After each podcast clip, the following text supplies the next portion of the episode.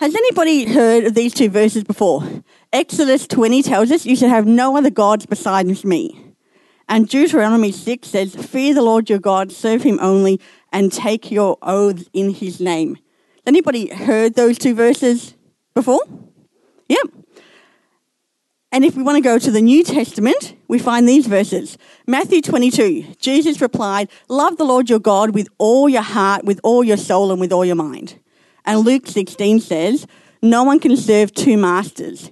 Either they will hate the one and love the other, or be devoted to the one and despise the other. You cannot serve both God and money. So these verses pretty much tell us what Heidi told us before. God alone. That's all there is to it. We either are serving God or we're not. You can't partly serve God. But some people try to. And I think we all try to sometimes. And in the Bible, we find two people who have some similarities and then have some differences. And so I want to look at these two people before. But before I get there, I want to, anybody but Kelly or Matt, can they tell me who this person is? Matt's dad. And if you have a look, you can see, oh, this is Daniel, Matt, and Don is his name, Matt's dad.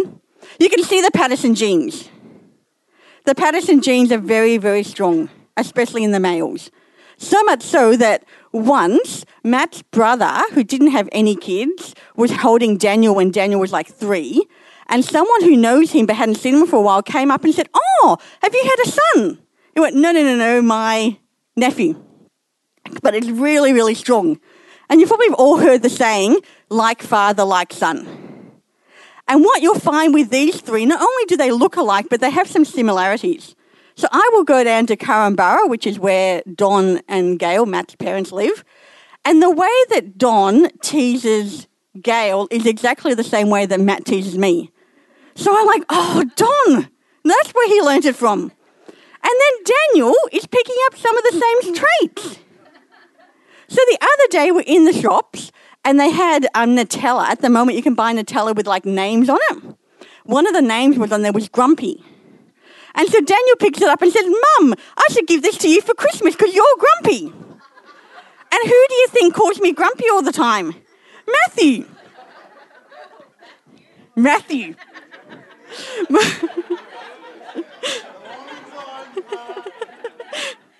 But I claim that I'm actually not grumpy, and that's why they call me grumpy, because I'm never grumpy, which is probably not true, but I'm not as grumpy as much as I get told. But I don't want to talk about Don and Matt and Daniel today. I want to talk about another father and son who have some similarities. And this is David and Solomon. And so one of the things, let's have a look at David's life first. So with King David, in Second Samuel, it tells us this. In the spring, at the time where kings go off to war, David sent Jehoab out with the king's men and the whole Israel army. They destroyed the Amorites and besieged Rabbah. I know I'm not saying that right. But David remained in Jerusalem. One evening, David got up from his bed and walked around on the roof of the palace. From the roof, he saw a woman bathing. The woman was very beautiful, and David sent him sent someone to find out about her. The man said, "Seize Bathsheba, the daughter of Elam and the wife of Uriah the Hittite." Then David sent the message to get her. She came to him and he slept with her. Now she was purifying herself from her monthly uncleanliness. And then she went back home. The woman conceived and sent word to David saying, "I am pregnant." So if you read a bit beforehand, you'll find out that David is already married. He already has wives. But he's meant to be off at war, and instead of being off at war, he decides to stay home and send everybody else. And as he's doing that, he's sitting on his balcony, he sees someone and goes, "Ooh, looks good, let me have her," even though he knows that he, she's already someone else's wife. Sleeps with her, she gets pregnant. Then we move on to Solomon. King Solomon, however, this is found in First Kings, loved many foreign women besides Pharaoh's daughter. So he was already married to Pharaoh's daughter. From all these places that I'm not even going to attempt to name, They were from nations about which the Lord had told the Israelites, you must not intermarry with them, because they will surely turn your hearts after their gods. Nevertheless, Solomon held fast to his love in them. So like father, like son, we see David and Solomon have a similar love of women, which is good. It's good to love women. But they took it one step further, and they loved women that they were never meant to love. But if you look about David's life as a whole, you'll find out that this is what summarizes David's life. Okay, this is what everybody says about David. He's a man after God's own heart. People heard that before, that David, he's a man after God's own heart. You should be like David, who's a man after God's own heart. You hear it all the time. And then people change it and say, oh, of course, for you women, you should be a woman after God's own heart, because, you know, got to change it. But Solomon, if you look at Solomon's life, what he is known for is actually being half-hearted. So if you look at Solomon, if you read stuff about Solomon and look at the big picture of Solomon, the way that people describe his life as a whole is he was half-hearted after God. It's not that he didn't love God and didn't follow him sometimes. It's just he didn't always do that. So we have a father who is known as a man after God's own heart. And we have a son who is known for being a bit here and there when it comes to the things of God. But they both, as we saw just before, did a similar thing in terms of not doing what God really wants them, wanted them to do. God did not want David to look at Bathsheba and lust after her and then sleep with her and have a child. We actually find out with David that God actually sends Samuel. So Samuel goes to David. Nathan, tthank you. It's in Samuel. Nathan goes to David and he says, hey, I've got a story to tell you. There were two men in a certain town. One was rich and one was poor. And Nathan goes on to tell this story about how the rich person sees the lowly sheep of the poor person and takes that sheep for his own. And David's like, what? What injustice? I'm so angry about this. Tell me who it is and I will go and like get mad at them and tell them how awful they are. And then Nathan says, you are that man. This is what the Lord God of Israel says. I anointed you over king of Israel and I delivered you from the hand of Saul. But he goes on to say, you're not doing what I told you to do. This is not what I told you to do. And you are actually not obeying my laws. David's response is, he says to Nathan, I have sinned against the Lord. And Nathan replied, the Lord has taken away your sin. You are not going to die. But then Nathan says, but there are consequences and your son is going to die. And so David actually weeps and prays and fasts for ages as he's asking God, please do not kill my son. And then he finds out from the servant, your son has died. And he gets up, cleans himself off. And the servants are like, what are you doing? Like, why were you so upset and now you're not? He said, well, God can do what God wants to do. The Tanya version, not the actual biblical verse, in case you're reading it and think that's not what it actually says. Um, and then Bathsheba remained David's wife, and they had another son. And do you know who that son was? Solomon. So this is what we find out about Solomon. As Solomon grew old, his wives turned his heart after other gods, and his heart was not fully dis- devoted to the Lord his God, as the heart of David his father had been. So he followed all these other gods, I'm paraphrasing, and Solomon did evil in the eyes of the Lord and did not follow the Lord completely, as his father has done. He actually even built altars so that his wives could go and worship other gods. And at the very end it said, the Lord became angry with Solomon because his heart had turned away from the Lord, the God of Israel, who had appeared to him twice. Although he had forbidden Solomon to follow other gods, Solomon did not keep the Lord's commandment. So we have two situations here. Two different men. One the father, one the son. One that's called a man after God's own heart.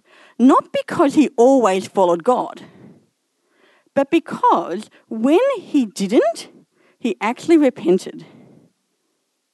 The direction of his heart was to say, I want to actually live a life that's pleasing to God.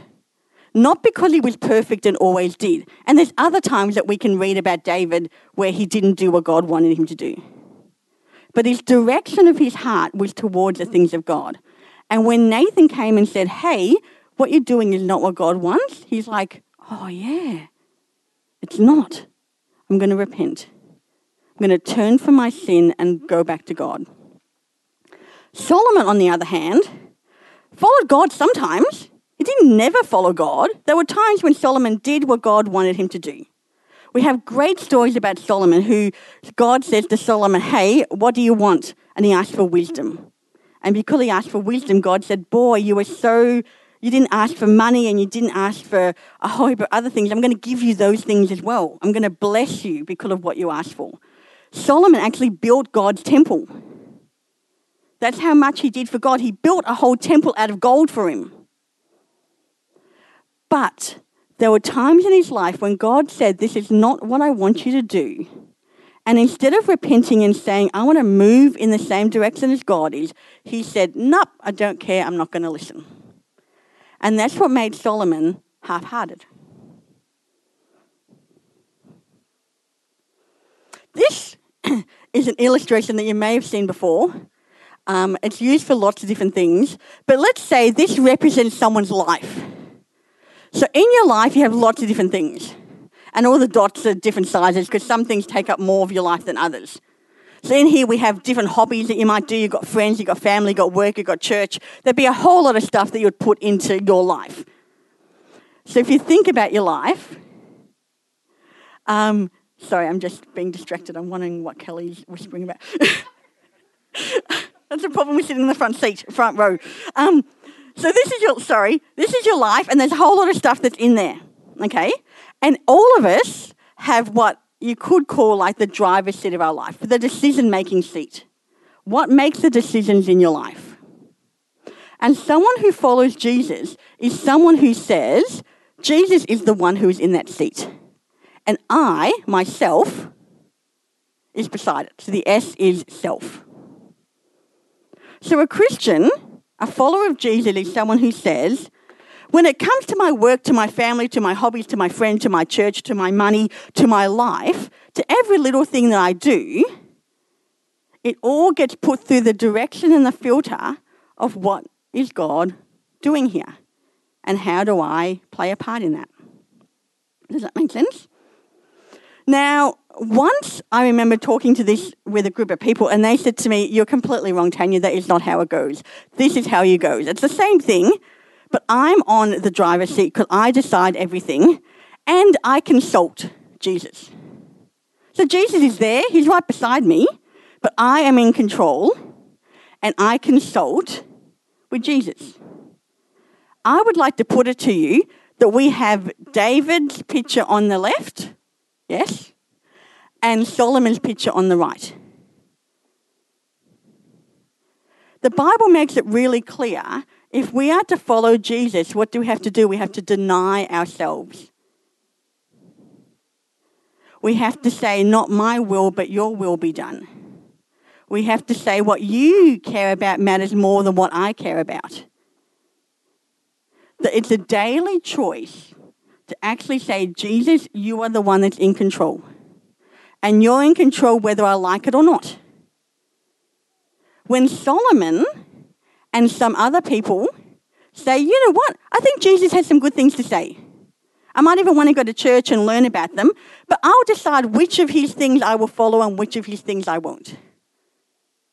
So it's not that Solomon didn't listen to God, he just decided what he would do with what he heard. When someone who wants to follow God actually says, if God says it, that's enough for me.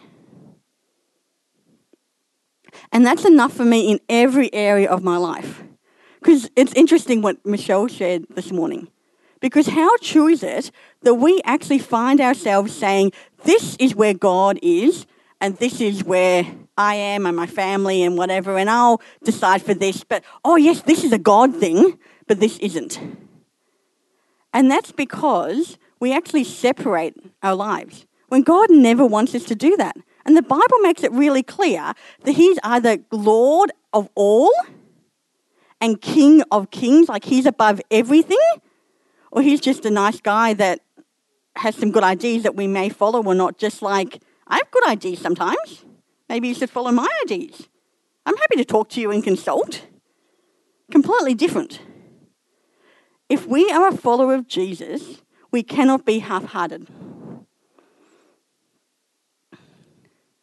Luke sixteen says, you cannot serve two masters. Either you hate the one and love the other, or you'll be devoted to one and despise the other. You cannot serve both God and money. But we could actually say you cannot serve both God and whatever else it is that you put before God sometimes.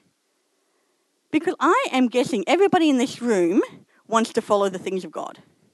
You probably wouldn't be here otherwise unless someone dragged you along.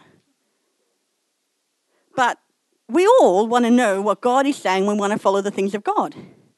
But the thing is, and the thing that God's been challenging me on, is do I always do that? And what is it that takes his place? I know for me, what takes his place is other people. Because I care more sometimes, not all the time, but sometimes I care more about what other people think, what other people say or what other people don't say than I care about what God says. And that impacts my life greatly. Not all the time, but when it does, it impacts it greatly. Because I will go, boy, like this year, I've actually thought, sitting in this church service one Sunday, I sat there and I thought, you know what? I am useless to this body. There's no point in me being here. Now, that is a complete and utter lie. Do you mean? And it's got, it's got nothing to do with what I actually do. It's got to do with what God says. And God says I am his child. And God says that I have a plan, that I have a purpose. God says that he made me and created me the way that I am. And there is actually value in that and that alone. Even if I did nothing, even if I just walked in on a Sunday, sat in a seat and walked out on a Sunday, I would still be valuable to this church and to this body. But I don't believe that sometimes. Why not? Because I choose to believe what people say or what people don't say or what I think about myself more than I do about what God says. And sometimes the decisions I make are not based on what God says. It's based on what I think would be nice. And that is what makes the difference between David and Solomon. Now, Solomon, we see in big ways. Like, he took other wives and he actually worshipped other gods and he built altars for other gods. And so we could say, yeah, of course, Tanya, like, that's a massive difference. Do you mean, like, it's clear that Solomon was half-hearted towards God. But the thing is, when God says to us, hey, the direction you're walking in is not the direction I want you to walk in, which he always says to us at some point, we never walk fully how God wants us to, what do we do in that moment? And that's what makes the difference. In that moment, David said, I've sinned against you, God. I'm so sorry. I don't want to do this anymore. Solomon said, mm, I love my wives more. Bad luck. It's not that he never followed God. And this is, I think, the big difference. If we want to actually be followers of Jesus, it means what direction are we moving in? It's not about being perfect. It's not about always doing what is right. But it means every area of my life, if Jesus says something into that area, what he says rules over everything.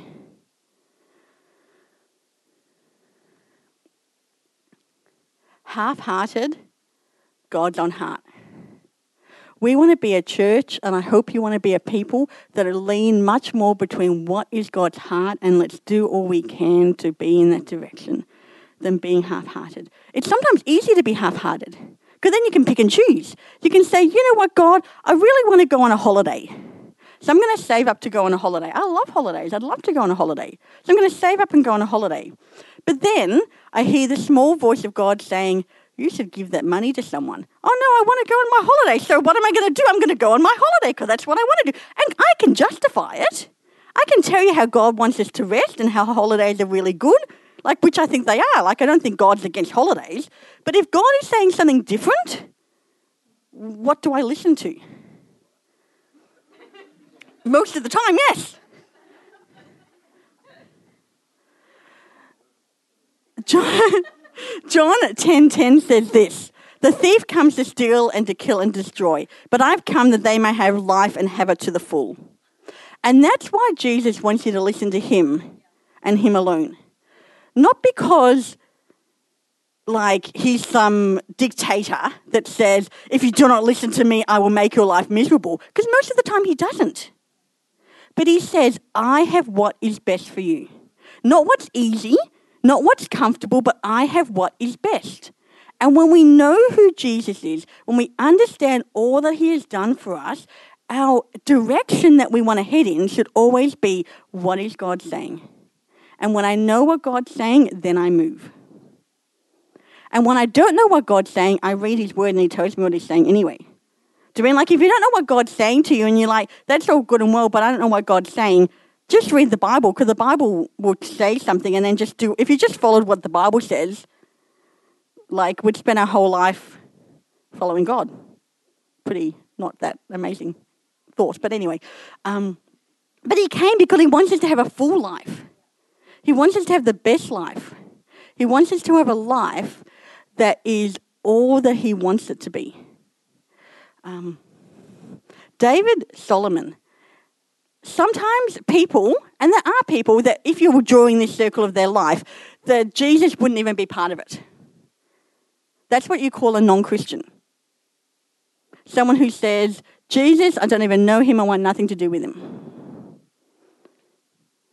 But there still are people who say, I want to follow Jesus when it suits me.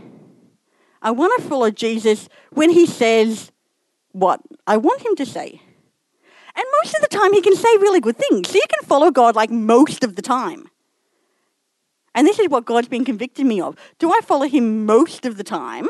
So I feel like, good, I'm following God. But what's that one area? And it can sometimes be one area where someone else or something else takes the priority of what God says. And I've already told you what my big thing is. And that's pretty much, like, it covers a lot of area, but that's pretty much my big thing, is I come to a point sometimes when I do not believe what God says about me. I believe what I think about me or what I think other people think about me. Because normally it's what I think other people think, not what they actually think. I'm really good at, t- t- I could tell you all what you think.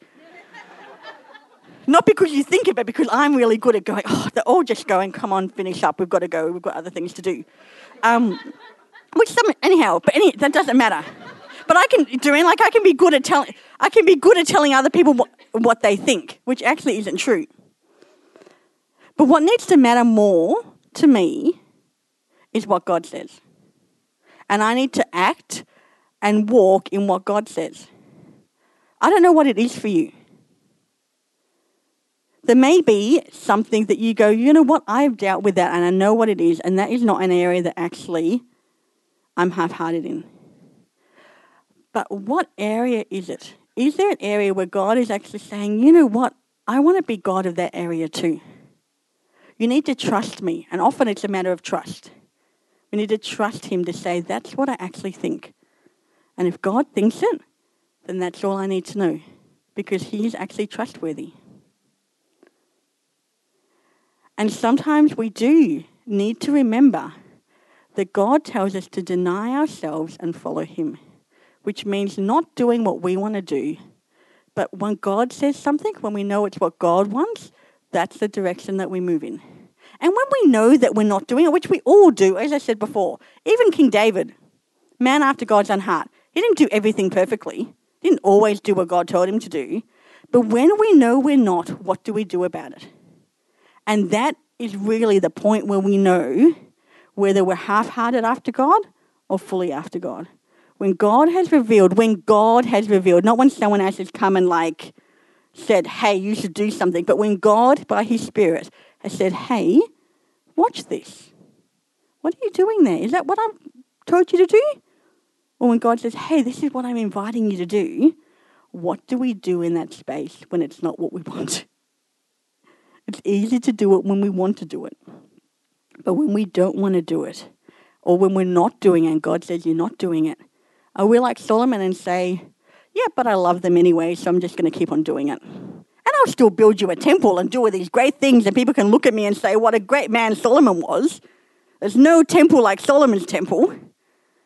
And God says, that's not what I want. I don't want a great temple.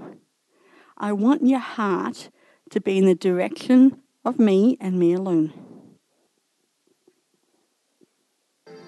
You know what? I just want to make sure that if, if anybody is sensing that this is an area that God's speaking to them in, I want to make sure that we're listening to the right voice.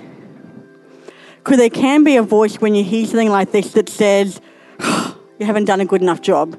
Like, what are you doing? Like, how dare you not follow me in this? That is not God. The guilt, that is not what this is about. This is about a lovingly father saying, I have what is best for you. And being half-hearted is just too hard. And I don't want that for you. I want you to fully know all that I have for you. But the only way to do that is to fully surrender and know that I alone are Lord of all. And so if you are hearing, oh, another thing that says I'm not good enough, that is so not what I'm trying to say, but that is so not what God is saying. What God is saying is I have what is best. And it's not easy, but it is what is best. And that's what's great about I D groups, because you can get together with just a couple of people and say, you know what, this is the area that I need you to keep me accountable for. And if you're not in an I D group and you want to be one, come and talk to Matt or I. God, it's a great place to actually like keep yourself on track of these kind of things, to say, well, what is God saying and how can I put this into practice? So if you are hearing guilt, that is so not God. God is gently saying, I want what's best for you. I want what's best for you. And that area that you're holding on to, it's not worth it. I have so much more. I have so much better for you. And if you're finding it hard to hear that voice, talk to someone. Get them to pray for you. Because I don't want anybody to leave here or to spend this week living in guilt and in shame, because that is so not what God has for us. That is not what He's on about. He's on about truth and love and grace and mercy. And so if you're not hearing truth and grace and mercy and love, then the voice that you're hearing is not from God. So get someone around you to pray with you, to speak those truths into you, so that we can be people that actually walk in truth and not work, walk out of guilt. Because I do things out of guilt sometimes, and it lasts like three days. But if I do something out of love, the results are much more long-lasting, and that's the voice of God. That's the voice of God.